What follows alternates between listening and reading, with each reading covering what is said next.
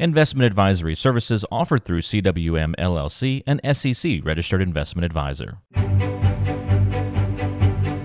It's time for the Money Night Podcast with certified financial planner Wade Chessman.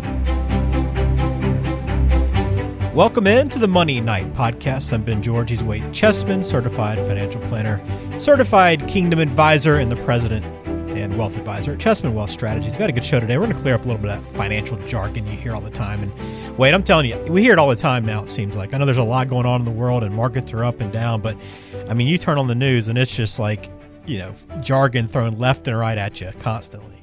Right. And, you know, every industry has their jargon and their words they like to use to try to confuse you and mm-hmm. keep you out of the loop. So we're going to demystify some of that today. Yeah, that's a good plan, and, and we got uh, about five or six things we want to go through today, and they all they all relate to a lot of the things we're dealing with right now in the economy and, and everything. So I think you'll uh, you'll appreciate what we discussed today, and hopefully it'll help clear up any any kind of misunderstandings or any confusion you might have. But again, if you have questions, Wade always encourage you to call. We can reach out via the website chessmanwealth.com. There's a link to schedule a meeting with Wade there. But if you want to call him, you can do that as well at 214 572 2120. And don't forget, we'll have our Kingdom Minute coming up a little bit later in the show as well. So stay tuned for that. Everything good uh, otherwise, Wade, with you? Everything's great. Everything's great. What do the kids do this summer uh, when they get back from school? Do they, well, they spend time you know, with you? Well, one's out of school, so okay. she's here. And the other one is going to go study abroad this summer in Italy. Oh, wow. That's awesome. Yeah yeah, so I'm excited for her. I wish I would have gotten to do that. Have you ever been to Italy? Never been. Are you going to visit while she's there? No, we're not going to go while she's there. Okay. We, but uh, wouldn't mind going some other time. I, I really don't want to go when everyone else in the world's going to be there because in the summertime. But that's true. She's looking forward to it. I think it's going to be a great experience. That's awesome. Well, good luck to her. I know she'll enjoy it. It's just a beautiful place, and I can't imagine going uh, in college and enjoying the food and drink and just the lifestyle. So I know she'll have fun. Yeah, it's going to be great. All right, well, let's jump into our, our financial jargon today. And again, there's going to be a lot of terms you're going to come across in the financial world that you know might confuse you a little bit. But we wanted you to just basically have the just a, a base level understanding of these different terms we're going to go through today. Hopefully, it'll help you achieve financial success. Uh, but we're going to cover what you need to know and, and what it means to you as far as it comes to planning. We're not going to get too deep into companies' PE ratios and the alpha beta ratings and that sort of thing. We're just going to go some high level stuff, but things that you need to know as you're trying to navigate this current environment right now. So let's start off with the market. I know this has been a pretty strong run for us for a while now, Wade. I mean, I guess we've been in a, a bull market for a while, but I know there's been talks about, hey, we might be turning to a bear market. So, what are the differences between the two? And then, what does that actually matter for your investment strategy? Well, you know, there's been different uh, theories on where the terms came from. The one that seems to have the most, uh, I guess, coverage, or the ones that people seem to agree on most, I guess, is when you think of a bear, you know, you th- you think of a bear swiping down, like to attack, and so right. a bear denotes, you know, things going down, whereas a bull has its horns and it's going up. So when you think of a bull market, it means that market's headed in the up direction, and a bear market is heading in a down direction. The technical definition of a bear market is when stocks drop 20% or more from recent highs. Okay. Mm-hmm. And so, you know, that can happen within a, you know, an index like the stock market in general, like the S&P. It can happen in say the Nasdaq or the Russell 2000. So it can happen within different indexes, right? And it also can happen with individual stocks. So, you know, a company might be in a bear market with their individual stock. And if you look at the NASDAQ today, as we record this, we're technically in a bear market. The NASDAQ okay. is down over 21% after today. It's almost down 5% today as we, as we're recording this. Um, so technically, that would be a bear market. And bear markets can last, you know, a really short time. Like when COVID was a, everything kind of accelerated quickly as we shut down and then we opened back up. But they can last, you know, so that was a real short one. They can last a long time. The last long one was back in 2007, 2009. The S&P 500 was in a bear market territory for 17 months. Hmm. So that's really all it means. And obviously, it affects your your um, portfolio and stuff because if you're in a bear market, you're going to see the value of your portfolio going down. Now, I will tell you it's a normal occurrence and it happens on a regular basis. We don't think of it that way. No one wants to, it's not a fun time, but it does, it is a normal market occurrence. It's part of the ups and downs of being in investing. And that's what makes investing hard is that, you know, it's no fun to see your portfolio go down. Uh, the, the nice thing is though, so far, every bear market's been followed by a bull market. Now the question is how long will it last and things like that. So that's that's bull versus bear. Yeah, I mean, I, I guess it doesn't. I, you don't really know. I mean, if you're not following it closely, you don't. I guess really don't know the difference between a bear and bull. Like when it shifts, you don't know. Like I didn't know we were in a technically in a uh, bear market right now. It doesn't surprise me, but I didn't know that we right. actually. And, and again, we're only in a bear market in one area. Right. If you look at the Dow Jones Industrial Average, it's we're not. So di- again, different parts of the market, different companies, you know, things like that. So it can mean lots of different things. But typically, when people talk about a bear market, they're talking about the general overall market, usually the S and P or the uh, the Dow Jones. But mm-hmm. again, within that, could there could be certain sectors that are way down more than others. When when these things shift, do you have to take any steps with your investment strategy, or is it just you're still kind of following that process no matter what's happening in the market? Sometimes, you know, it might be there might be things that you do, but for the most part, you stick with the strategy. And we've talked about this in the past. You know, one of the things that can really hurt you in a bear market is if you're having to pull money out mm-hmm. to live on, right? So we want we try to avoid that by use the use of the bucketing strategies that we've talked about on our one of our podcasts. So it doesn't mean that you just pull the plug on everything you've been working for and you throw in your hands. You stick with the strategy and you have to understand that this is a regular occurrence. It's maybe a good time to revisit your risk tolerance and make sure you're comfortable, but definitely not a time to um, make rash decisions either way. Okay, good to know. So that's a bear versus bull, and I had no clue. The I don't think I've ever heard the the horns and the slashing, but that makes sense. Yeah, I mean, it, there's probably other theories, but that's the one that gets the most play. It does make sense because you think about a bear, that they're going to come, they're going to take their big paws and their claws and they're going to go up and then they're going to swipe down. Mm-hmm. And if you're a bull, you know, you're going to just gouge someone with your horns up. So, yeah, makes a lot of sense. I guess that's like why at University of Texas they say horns up. Yeah, exactly. I don't know. uh, let's talk uh, next here about re- a recession. This is yeah. another one that we're hearing a lot about too. And you know, you you mentioned heading into kind of bear territory in certain areas. I, I, hear more and more that we might be headed towards a recession. So, are you hearing the same thing? And and what exactly does that? How do you define that?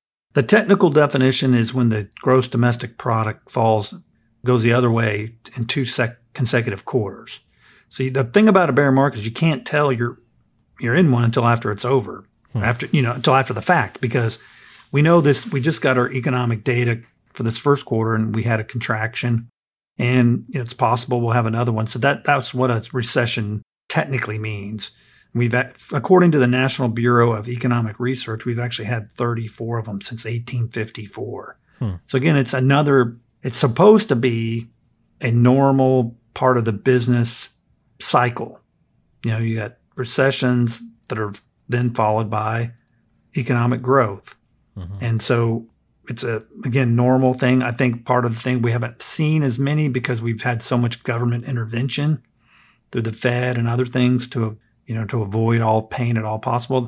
My problem with doing that over and over and over again is eventually the pin's going to burst and it's just going to make things worse. But that's what a recession is, and so that's what people are concerned about um, right now. And we definitely did see GDP contract for the first quarter and We'll just have to wait and see what happens in the second quarter. It doesn't necessarily mean that you take action based on that knowledge. It's just good to be. It's a. It's something that people measure, and you want to be aware of, but it doesn't necessarily mean that um, that changes everything as far as your plan and all that things. Again, it's just more information to have. It may mean that you're you're in for some tough times in certain sectors, but it doesn't necessarily mean that you you go out and panic because you won't even know. Like I said, you won't even really know you're in a a uh, recession until after the fact because that by definition that's what a recession is. Mm-hmm. All right, volatility. Next up, another one we hear quite a bit. Now, I, I'm curious how you define this, Wade, because to me it feels like the market's just volatile by nature. It's up, it's down, back and forth, but I'm guessing there's got to be some kind of guidelines on if it goes up this much or down this much, we are officially in a volatile market. But how do you define it? Well, I don't. There's no official definition. Volatility. There's lots of ways to define it. I think for purposes of you know f- folks listening to this, I think of it as the ups and downs, the swings. You know, like if you own um, a high flying stock like even even Amazon back in the day, not, not so much lately. Although the other day Amazon stock was down like 15 or 20 percent in one day, mm-hmm. and uh, Netflix stock was down 30 percent in one day, and then the next day it may be up a lot. So when I think when I talk about volatility, what I'm talking about is the ups and downs of either an individual investment or the market as a whole. And the reason it's important is we and we did a whole podcast on this too. We talked about the sequence of returns right? You can have two investors that get the same return, average return. Maybe they get an 8% average return over 15 or 20 years. But there's lots of different ways to get there, right? Mm-hmm. You can have somebody that gets there with minus 20, up 40, minus 10, up 30. Or you could get someone that gets, you know, minus 2, up 12, my, you know, up 3, up 12. They're a much less volatile way to get to the same return it doesn't really necessarily matter if you're not taking money out, other than the fact that some people just can't stomach those rides. You know, everyone says, "Oh, I wish I would have bought Amazon," you know, back in the day. But what they don't realize is that stock, you know, there's times when that stock went down 50, 60%. I mean, it, it's had a very, you know, obviously everybody wants to own it now, but it's had times when it's been super you know, up and down and just all over the map. Right. But no one thinks about that. The long term trajectory of it has been up, but you don't have to go back that far in history to see the stock, you know, have big swings. So that's when I think of volatility, I think about the ups and downs of either the market in general, your investments, your individual investments, and what that can do either emotionally. And then when it comes to pulling money out of the portfolio, you have to be cognizant of the type of volatility that's in the portfolio. So when I think of volatility, that's what I think of. And I think that's for most of the people listening, that's the most important thing to be aware of. Yeah, I always think about, you know, when you say, oh man, I wish I would have bought X stock or X investment mm-hmm. way back in the day. I always always think, well, there's no way you would have written it out to this point anyway, right? I mean, if it got up really high at one point or started to drop a lot, you probably would have exited that position at some point very few people actually ride all the ups and downs to those really big gains. Yeah, I mean, I love Amazon as an example because if you go back to like 2000 and you look at the, the price of Amazon from the year 2000 pretty much all the way to like 2007, 2008, didn't really do anything. Mm-hmm. It's just in the recent years where you've seen a lot of that upside growth. So, yeah, it's easy easier said than done, but obviously it's been a good stock, but yeah, it's it's not been without its ups and downs. Yep. I got one more uh, here, clearing up some financial jargon for you on today's episode. Capital gains and losses. We hear this a lot, especially I know I've heard it more with the talk about taxing capital gains. But what do we need to know yeah. here? Well, a capital gain is when you buy something and then sell it for more than you paid for it, in a sim- simple term. You have short-term capital gains where you buy something and you sell it with, within a year. That's a short-term capital gain. If you wait longer than a year, it's a long-term capital gain. And that's obviously what we're looking for, right? We'd rather have gains. But sometimes we have losses where we buy something and we sell it for less than we paid for it. We have a loss. One of the things that, you know, in a market like we're in right now, where there's a lot of volatility and a lot of things are down, there may be some opportunity to take some losses and you and you're like, well, why would I want to do that? Why would I want to sell something at a loss? Well, when times are good and we're making money and we're generating a lot of capital gains, we have to pay taxes, right? Mm-hmm. But when times are bad, we have the opportunity. Let's say we bought uh, a portfolio, say, uh, let's just pick on Amazon again. So we bought Amazon and now it's, we're lost, you know, we're down 20 or 30%. We can sell Amazon realize that gain and as long we have to wait 30 days and we can buy it back, or we can buy something else back that's similar at the same after we sell it. But once now we have that loss that was unrealized, we've realized it, and we harvest that loss much like a crop. And we hold on to that loss and we can use that loss later on in the future when we have gains. So, capital gain, you make money, capital loss, you lose loss. It's not a true capital gain or capital loss until you actually realize it. So, you know, they've been talking about taxing the rich or the ultra rich on some of their capital gains. I think they've even talked about taxing them on gains they've yet realized. I don't know how that works. Right. That's the dumbest thing I've heard. Well, there's a lot of dumb things I've heard. that's really dumb. It's up there. So that's the basic definition of capital gain and loss, and it's important to be aware of them and to um, you know be be active about managing them because you know I've had lots of folks come in and they've had no one's ever done any of that tax loss management, so they get in here and they've got all these positions with huge capital gains and they don't have a lot of flexibility. So that's the capital gain, capital loss uh, definition. All right, so that's just some of the financial jargon. You're probably hearing that a lot right now, all those terms we've gone through today. But if you have anything you ever want to get cleared up, you know, Wade's there to uh, to answer your questions and to help help you just educate you on any areas that maybe you're a little confused or just uncertain about. You can find them online, chessmanwealth.com. You can also call them at 214 572 2120. Again, 214 572 2120. Now it's time for this week's Kingdom Minute, a biblical perspective on money and finances. Right, on this episode of the Kingdom Minute, I want to talk about success and wealth. And the last couple of times we've talked about, hey, what does it mean to be a good steward? And what is a steward and what does it mean to be a good steward? And today I wanted to talk about success and wealth, especially in our country. You know, we always hear stories about people who were self made and they pulled themselves up by their bootstrap and it is true that the creation of wealth or, you know, your superstar athletes and all that, that does require a great deal of personal effort. But what the Bible says is that God plays the most important role. So I'm going to look at two ideas today. The first idea, the first concept is that God gives us the ability to make wealth. So from Deuteronomy, it says, He gave us manna to eat in the wilderness, something your ancestors had never known to humble and test you so that in the end it might go well with you. You may say to yourself, My power and the strength of my hands have produced this wealth for me. But remember the Lord your God, for it is He who gives you the ability to produce wealth and so confirms His covenant, which He swore to your ancestors as it is today. So it clearly says that, hey, our wealth, whatever that may be, comes from the Lord, and that's who we're to give thanks to for it. And those abilities that we have and all that comes from the Lord. The other side of that is, you know, you think about promotion, uh, whether you know you're at work, promotion in society, promotion. Psalm 75, 6 through 7, there's no power on earth that can make a person important. God is the judge. He decides who will be important. He lifts one person up and brings another down. So, especially in the United States, you know, we're all about self-made, you know, doing our own thing. We we did it all on our own.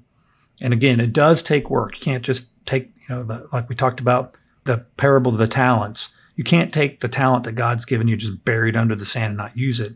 But He is the one that gives you those talents. He's the one that determines your promotion, where you're going to be, where you're going to be going up. And so I think that gives us a lot of comfort. Or maybe the other way of looking at it is, you know, who do we give thanks to it's not necessarily our own effort, although we have a part in it. In the end, it really boils down to God is the one that produces wealth. And so that's why we need to be thankful to Him for that. All right, that's today's Kingdom Minute. Thank you for that, Wade. As always, we try to do that every single show. So we look forward to the next one. All right, that's going to do it for us today on this episode of the Money Night Podcast. Again, please subscribe to the show wherever you listen and make sure you visit us online, chessmanwealth.com plenty of great resources there. Plus, you can schedule a meeting with Wade directly through the website. But if you want to call as well, you can always reach Chessman Wealth Strategies at 214 572 2120. Wade, thanks for the time as always, and uh, we'll talk to you pretty soon. Great.